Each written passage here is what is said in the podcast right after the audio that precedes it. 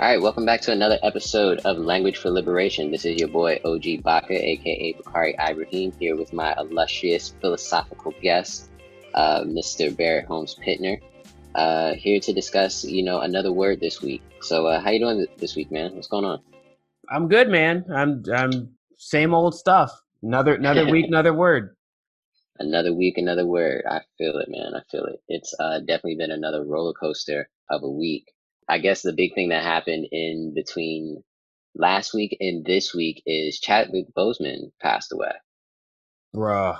Uh, yeah, I I'll say I think psychologically today was like the day I kind of like hadn't gotten over it, but got more like my regularness. But oh, that yeah, hit, that hit that you know, no one knew what was co- no one knew what was happening that he was sick, and then you find out he had done all those movies while he had cancer, and you're just like, yo, bruh, this is, and he, you know, you could see he, with everything he was doing, he knew it was like it was big picture where he yep. be like, I might, I, I, I very well may not be here to watch these movies, so I got to make movies so that everyone can see and make them all like legendary.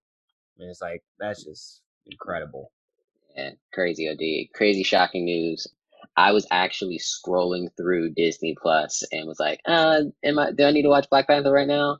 Well, and this was before I found out. Literally, I was scrolling through and then what did I watch? I think I might have watched like Civil War. and then like I as soon as yeah. I turned it off and checked Twitter, it's you know, Chadwick Boseman is trending and I'm like, Oh, now it's Black Panther 2, something something and it was like not what I was expecting at all. Yeah, no, like I immediately thought about I think it was maybe two, three months ago. Like Chadwick Boseman posted something on Instagram about some like some organ something he was supporting. It was like a good cause, and he like looked all skinny and stuff. Yeah, I remember that too. And everyone like on on on Twitter was just like, "Yo, what up with Chadwick Boseman?" And it was like, and it was in that that really toxic discourse where America's finding some way to like criticize people and be like, need to go to the yeah, gym. Like, what, like, what's he eating? What's going like, on with him? Right. Yeah. And it's like you I, I remember those days where people were almost like that day or so where it was kinda like people were like laughing at Chadwick Boseman on the internet kinda because he was skinny. And now we find out that like the dude had cancer for four years and this makes you like it's one of the reasons why I'm not a big fan of like social media because everyone just likes to like right jump on it and make these like quick judgments about stuff. You don't know what's going on, and it's just, oh, like thinking about those days where people were like criticizing Chadwick Boseman when he like went and said something good to support people, and they were like, he looks skinny, and it's like right. this dude had stage four cancer at that time. Decided he like he knew he was skinny, like he knew he wasn't right. like looking at. He decided to put himself out there, right, and that's all people really took from it yeah, he put put himself out there to help other people, and the internet like responds by being like, he need to go to the gym. It's like, yo, this is just we live in a place where people just don't know how to do good stuff. Chadwick Boseman does, but like, man, that hit me. Yeah, that was it's definitely um, you know, made you look at like a lot of our humanity a lot because you know, definitely in the in the after, you know, a lot of people have been talking about just that.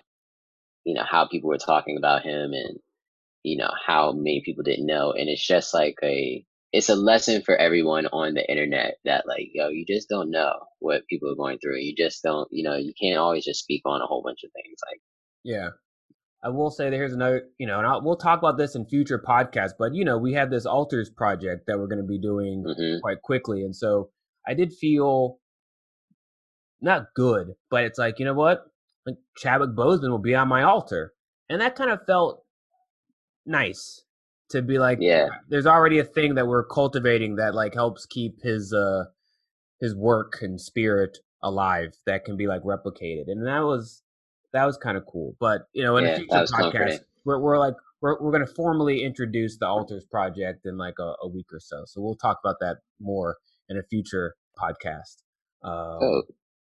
but yeah no chadwick boseman yeah no. yeah rest in peace chadwick, chadwick boseman yeah. Um, so let's get right into it. Let's talk about our word this week Angest, which means angst, anxiety, and dread. which is, you know, I'm sure for many of our audience members, that's, you know, the word of the times angst, Yeah. anxiety, and dread. and, um, you know, so I'm really curious. Uh, you know, we, you know, we're damn near six months into a quarantine right now, and this is the first time that we're getting this word.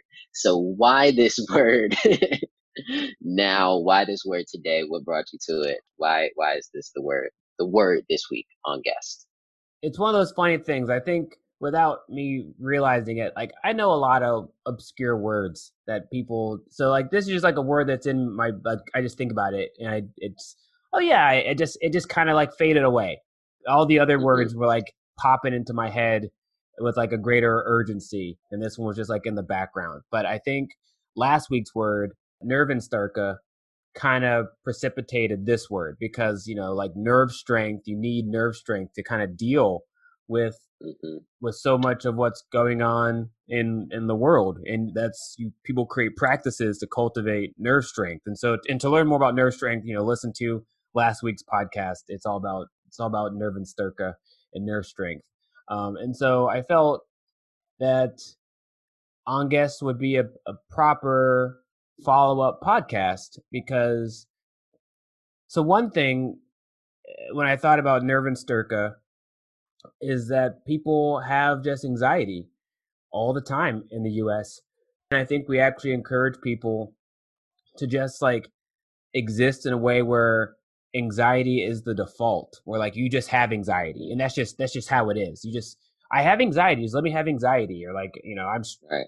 I'm stressed or whatever and it's it that always seemed like a really strange idea that we just are accustomed and just expect people to have anxiety. Mhm. Um, and like Nervenstärke was a way to, you know, address how to like cope with anxiety. But then the next question is like, why do we have anxiety? Why is that Yeah. like why is that exist? And Angest kind of goes to this. You know, um, this this Danish philosopher Soren Kierkegaard wrote a whole book about this word.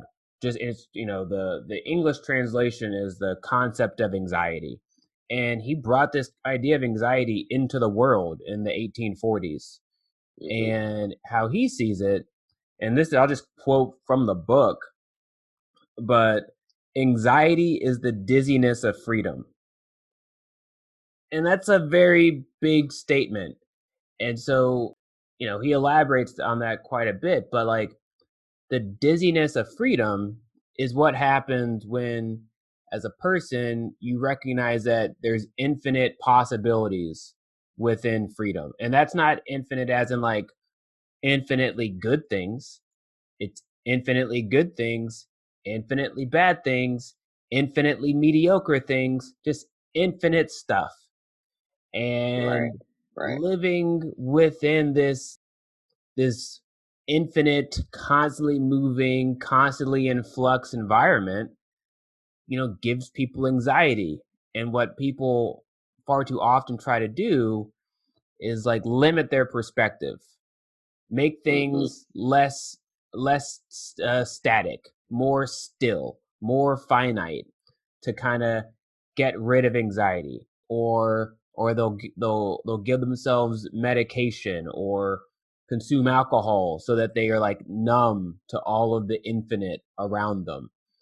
And he he viewed this as anxiety is a thing that like comes with freedom. Yeah. And if you want to live in a free society, you are gonna have an anxiety. You should have it, but then you should also create structures so that you can deal with it. But you can't like you can't numb yourself to it. You can't cure anxiety. Yeah. It's just something that is gonna happen due to being aware of the the infiniteness. And I just think that's so significant. You know, I think that's a really great way to look at it. It's a yeah, that's a it's a fascinating way to look at it. You know, for me as like a as an entrepreneur and kind of like, you know, the way I look at entrepreneurism is like kind of like the breaking out of the matrix, especially for someone like me who has worked in corporate and kind of has worked through like those systems up to a point, right? And so through the journey of entrepreneurship, like it was the first time that I really said like, yo, I'm anxious about things. Or I was able to properly diagnose feelings that I've had in the past about certain things through anxiety. And you know, it's it's really interesting. You know, what brought me to it is when you said the dizziness of freedom, because like as an entrepreneur, like I can make money how I want, I can set my days up how I want, but then everything is not as finite and doesn't have a pathway as it once did. Mm-hmm. You know, or that pathway is much more responsible for on me, in which that does cause that dizziness that you that you know is defined as, and that those infinite possibilities. You know, you end up you know spinning around at night and like trying to organize your thoughts just in some way to work through that, which also leads me to like a wellness context, but I think we'll get uh, there later in our conversation. But I want to talk about like how anxiety is like the default here in the United States. You know, like, because yeah. when you said that, I, I initially thought like, you know, people also sometimes, or it, it sometimes seems as if like anxiety is a badge of honor or like in past episodes where we talk about like busy is good or like you know busy is the way that you have to be. And so you know that goes back to concepts that we talked about of, of like you know the constant labor culture that we have here and the constant which causes anxiety and it it always comes back to the flip of things that we see as positive that are actually negative when it comes to our humanity, our culture, and how we interact with people. So, you know, how do you see that like aligning and and how do you react to that? So, yeah, good questions. So they're they're complicated answers. So I think so first of all, I think American like ideas of freedom are that like freedom doesn't come with dizziness that freedom comes with just like clarity and like you just like you see it you know you, it's it's it's it's it's calm and simple like you just have your freedom. So then the question is like why would anyone view it like that? And mm-hmm. one thing I, I think about is like america's ethnocidal. And so by it being ethnocidal it's bifurcated where like the stuff that colonizers, white people by and large, don't want to do or that would give them anxiety. Those things just get pushed to like a whole other group of people. You know, like mm-hmm. if you're like a slave owner, you're not really worried where your next meal is going to come from. You you literally like ruin people's lives to ensure that you don't have to think about that stuff. You know, mm-hmm. uh, right. you protect uh, that, right? And so like all the all the things like in your path to stability is quite clear. It's like so long as I just keep on ruining these people's lives, my life is set for for ages. You know, like I'm good. It's clear. This freedom is simple. I got it. And so I think that the our, our misconception of freedom is because like the narrative of freedom came from like people that owned people and mm-hmm. there was no anxiety so long as they just like ruined people's lives so now we look at it like in the modern day, the, things that make people anxious, and a lot of times it's not just like the natural freedom of existence. Like the things that give people anxiety in the US are like man-made things. Like we have anxiety we have a lot of anxiety about the stability of our job or can we afford this mm-hmm. thing or that thing. They're all stuff that we've created. It's all notions of like creating scarcity so that like other people can profit and have like a a still calm concept of freedom. Right. While other people are constantly anxious all the time because there's really you know there's there's not really supposed to be an escape from that anxiety like you're supposed to be anxious forever so that one group of people are never ever anxious right and so I think American anxiety is many ways due to like an absence of freedom because the people that are the most anxious are people of color, people who are uh, poor, and people who you know we have like a whole class of people now that are kind of like middle class but also poor. Like you know you have a house, yeah, but you also have you know hundreds of thousands of dollars in student loans. You have this thing and that thing and you know that like if you lose that paycheck you might not be able to stay in your house your kid might not be able to go to the private school you you know you if you default on your student loans your credit score your credit will go down uh, right. you know so even though like you're stable you're still paycheck to paycheck. You still have tons of anxiety.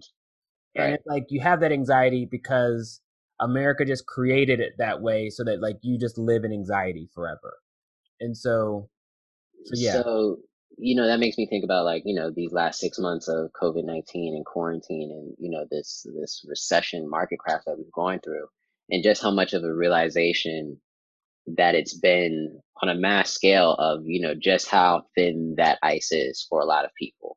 You know, from essential workers to the middle class, you know, it really started with like the people that were hit first and like the hospitality and the the serving industry, you know, and, Mhm. and those people that have to do that kind of work but then as it like proliferated up in up the class if you will and up through society and you kind of saw like just how much the companies were living paycheck to paycheck and you know they only had two months to run off of you know and people really only had two weeks to a month to run off of you know it's been really yep crazy to see that and a lot of people are dealing with that in mass, you know, and I Mhm. think that leads to what you talked about before when like people then, uh, you know, act out and then you have like, you know, the substance abuse or people that are drinking and smoking and, and doing illicit behavior just to cope.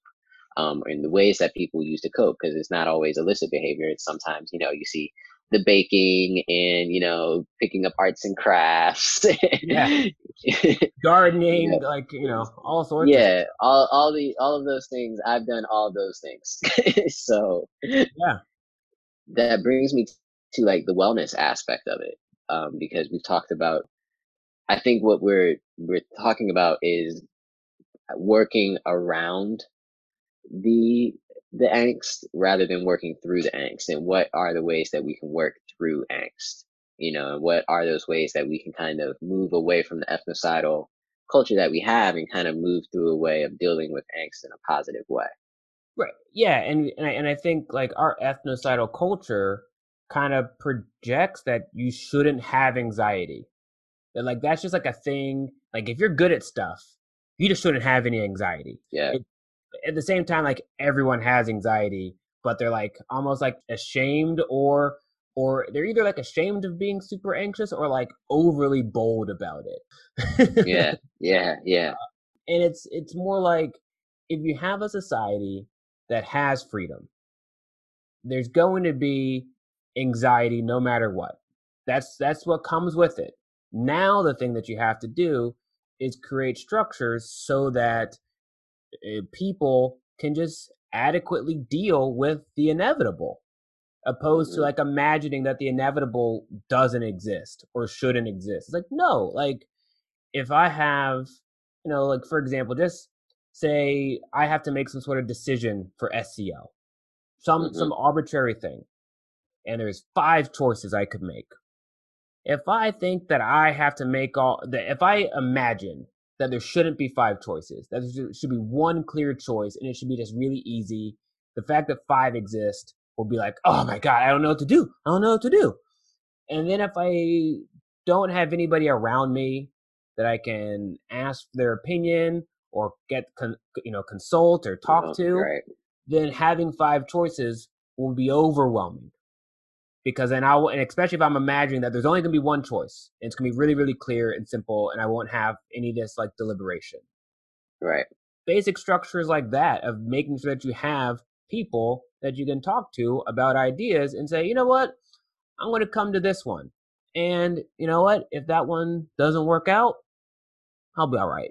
Well, you know, Yeah. I got to, I got to, I got assist a, a structure, a practice to, you know, help me convince myself to like get back up after I fell down, or have an Right. institution that says, hey, you know, we we think it makes sense to help Barrett financially as he like recovers from a mistake that and everyone's going to make mistakes because if you have an infinite amount of choices no one's going to make all the right choice all the time just stuff like that but we Right. don't think like that we that's just not a thing that america thinks about and it's because i don't think we have a adequate concept of freedom we think that freedom shouldn't make you dizzy Yeah. and and I also think to connect to like a p- earlier word, I think the notion because because this idea came out, this book, the concept of anxiety, where Angst was introduced into the world, was mm-hmm. in the 1840s. It didn't get translated into English until the 1940s. Interesting.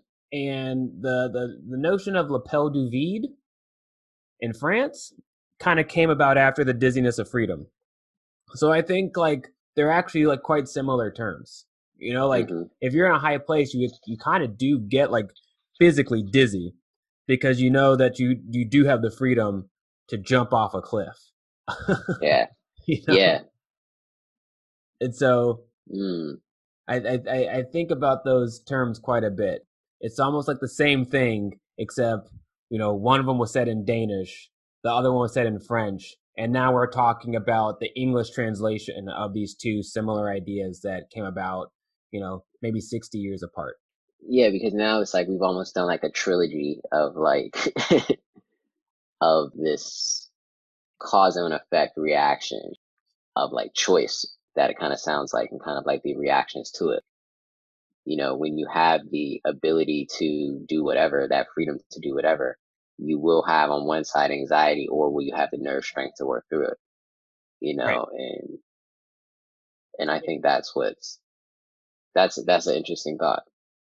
And it's also like if you have freedom, and I think this also goes to like this notion of essence, which is another previous word that we've done. We haven't done a podcast on essence because we started the podcast yet, after after the words, the newsletter. But like in that newsletter, essence is this weird European idea that basically you are what your mind thinks you are, opposed to like you being just like in the world and mm-hmm. you know a lot of our work is existential which talks about that you are just like you just be like you're in existence and like l'appel du vide is clearly saying like you aren't just what your mind thinks you are because sometimes your mind thinks that you are mm-hmm. something that should jump off a cliff and just die or and like right, right. you're alive so clearly you're not that but I, I think these this notion of like essence makes people think that they are good or they are bad.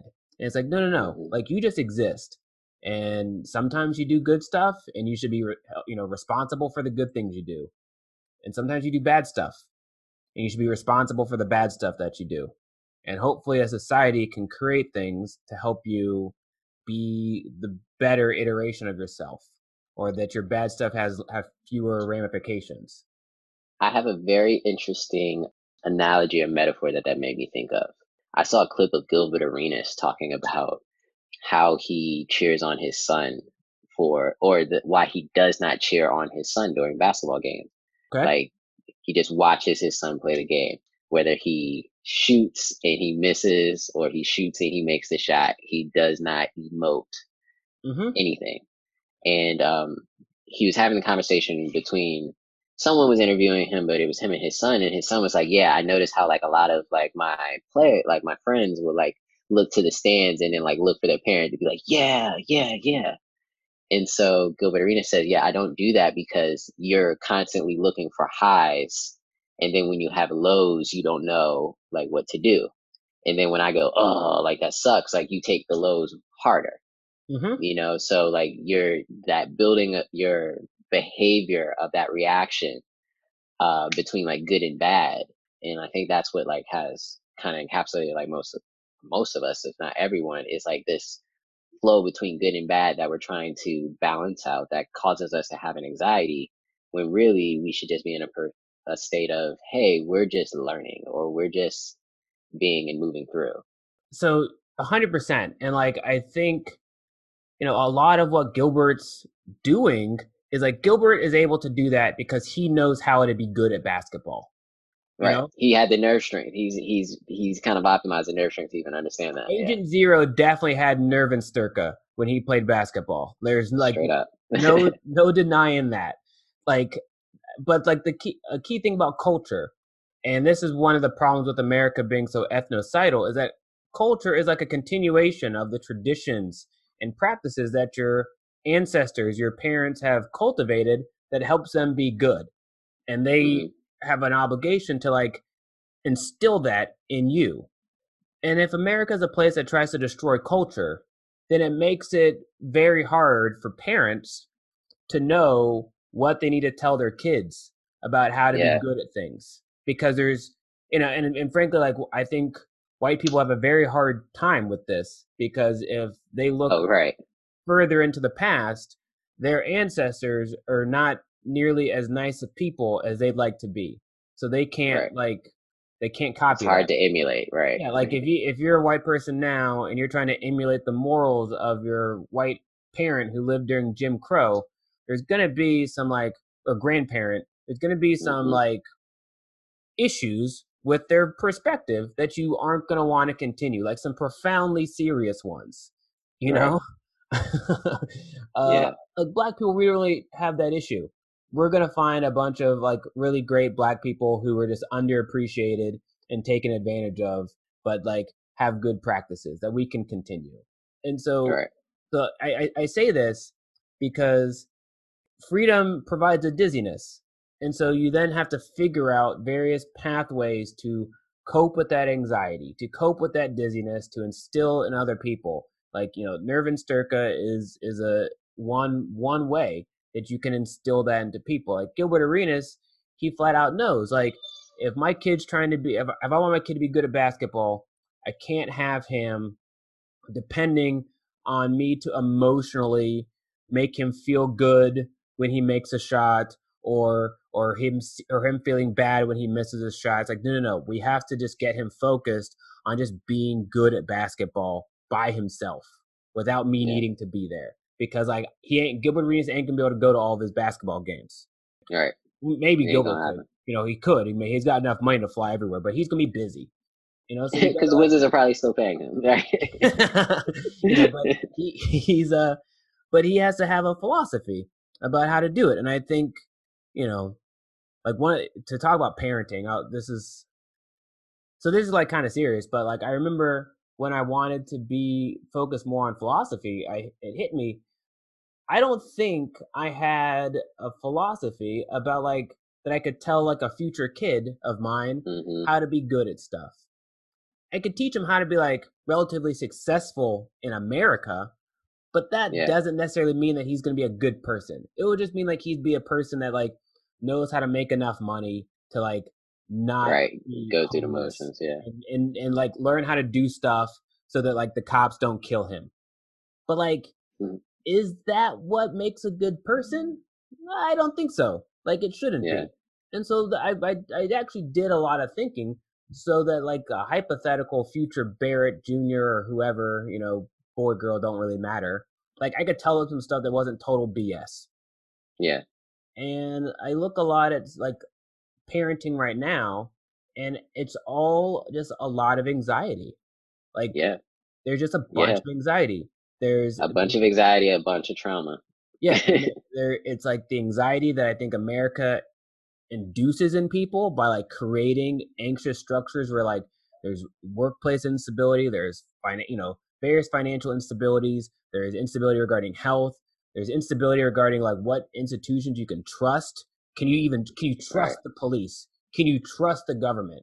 If this this or this thing that this this company that needs my credit card to purchase something, can I trust that they're not going to sell my information to some other company? And blah, it's Yeah, like trust that they're not going to get hacked, right? yeah, it's like there's just so much anxiety that like our society just creates on purpose. It's crazy. Yeah. And then you just throw on top of it just the basic anxiety that comes with being alive and having like freedom. And so like for a place that says that you have freedom, and there are definitely we have freedoms that some places don't have. But not going to deny Mhm. deny that. But like those freedoms give you anxiety. And then you throw on top of it all of the structures that America creates just to make people anxious. It's like, oh, all there is now is like a narrative of like expecting people to be anxious all the time without like an understanding of like why you're anxious or how you can cope with being anxious. And so this Kierkegaard uh, concept that like anxiety is something that comes with freedom, I think it's really helpful. And then it, and then Yeah. you know, now you now have the freedom to cultivate, you know, like Nervenstärke and and get some nerve strength uh, to, deal with it. And so yeah, man. so no, Um, we live in a weird place. Nah, for sure, man, for sure. Um, and the idea of raising children, um, kind of just struck me, and I think I think I want to come back to that on another episode because I think I think that there's another I think we can find another word to ex- totally explore uh, the ethno side of having to raise children amongst this madness. totally, that'll be that'll be a future episode. This this episode has been alluding to future episodes and past episodes quite a bit. I, I think that's what's perfect because see, you know, I think that's what's beautiful about the the concept is that you know it builds the you see how the language now is starting to overlap and I hope that I know that's what's happening for me, and I hope that it's happening for our audience. Um, that's you know pacing along with us. But dope. Um, any final thoughts on on Angest? Yeah. So the last thing I would say actually continues with what you just brought up is like Kierkegaard made this word, or you know, popularized the word in the 1840s, and it didn't get translated into English until the 1940s. Right. And so, like the word anxiety and angst, or like the word angst specifically. It's less than 100 years old. Right. It's brand new. And so I think we really like to think that language is static. And, you know, clearly we know that language evolves. Everyone knows that. But mm-hmm. the idea of just bringing in new words that you just use like every day. I think people have a hesitation for that to that, but in reality, like a lot of the words that we use now that we think have been around for a long, long time are brand new words. And they're like words that yeah. people are creating to help us understand and live within like the evolving society that we live in. And like one thing that's like really weird about the US is when it comes to new words, we're really comfortable making new words regarding business. We all talk about Google yeah. all the time and Google became like a verb, like you Google things. Google something, right? That's just like a name that these dudes came up with for a company. So like mm-hmm. we have no hesitation to start using new words regarding people trying to sell us stuff. Mm-hmm. But like to u- using new words to help us like become better people, lot of hesitation for that. Yeah, that seems right. really really strange. And you know, you know, one of the things for this podcast that's so important is like, yeah, like these words connect. They come together and help create a new a new language for liberation, a new dialogue where you now can say these you have new concepts for existence and how you do things. Like one of the first words that I I brought in that people started saying a lot was Geist. People say Geist mm-hmm. to me all the time. It's a brand new word. Not not new word. Like it's it's an old German word, but like an English. Yeah, but it's new to it's yeah. new to use in English, right? it's like just you know and people have asked me on my pod in the newsletter how do we apply this word in english it's like you just say it like you just say yeah. it you, you, just say geist you say l'appel du vide or you could say call the call of the void or you know in some of the words like angest i don't necessarily think we need to say angest all the time but you should right. know that it exists and have that knowledge influence when you say how you perceive anxiety or angst right. or dread. Now right. it's like, ah, there's another level to these words I already know. And so Right. So instead uh, of now working around it, you can now work through it because you know you've defined it, you know what it right. is. And like, you know, Nervenstärke, I don't necessarily believe people are gonna start saying this German word all the time, but they might say nerve strength. Right. There you go. That right. That, that they know Mamba mentality. Like a hundred percent. Like and so yeah, we if it if, if people create words pertaining to sport or to making money, we're all about using those. All about it. Other words that or like exist solely to like make you better at existence, we're like, uh, I don't know, that's a weird one. We need yeah. to change that. And so, so yeah, I dig. That's that, man. Dope. But dope, man. Thanks for this, uh, you know, deep dive on on Angest, you know, angst, anxiety, and dread. Um, you know, this has been fascinating, and I think uh, I'm gonna sit with this one uh, after today. So, um, thank you for that deep dive, bro. This has been Language for Liberation, a production of the Sustainable Culture Lab. You can listen to more episodes on SCL Radio on your favorite podcast platform, or you can log on online at scl.community and please sign up for our newsletter where you can get, you know, deep dives on this word, things that are going on, our virtual events, um, and more things coming soon from the Sustainable Culture Lab. Yeah, yeah. The newsletter it's called The Word. It comes out every Sunday at 11. We just send you one email a week. So we're not bombarding you with a bunch of stuff.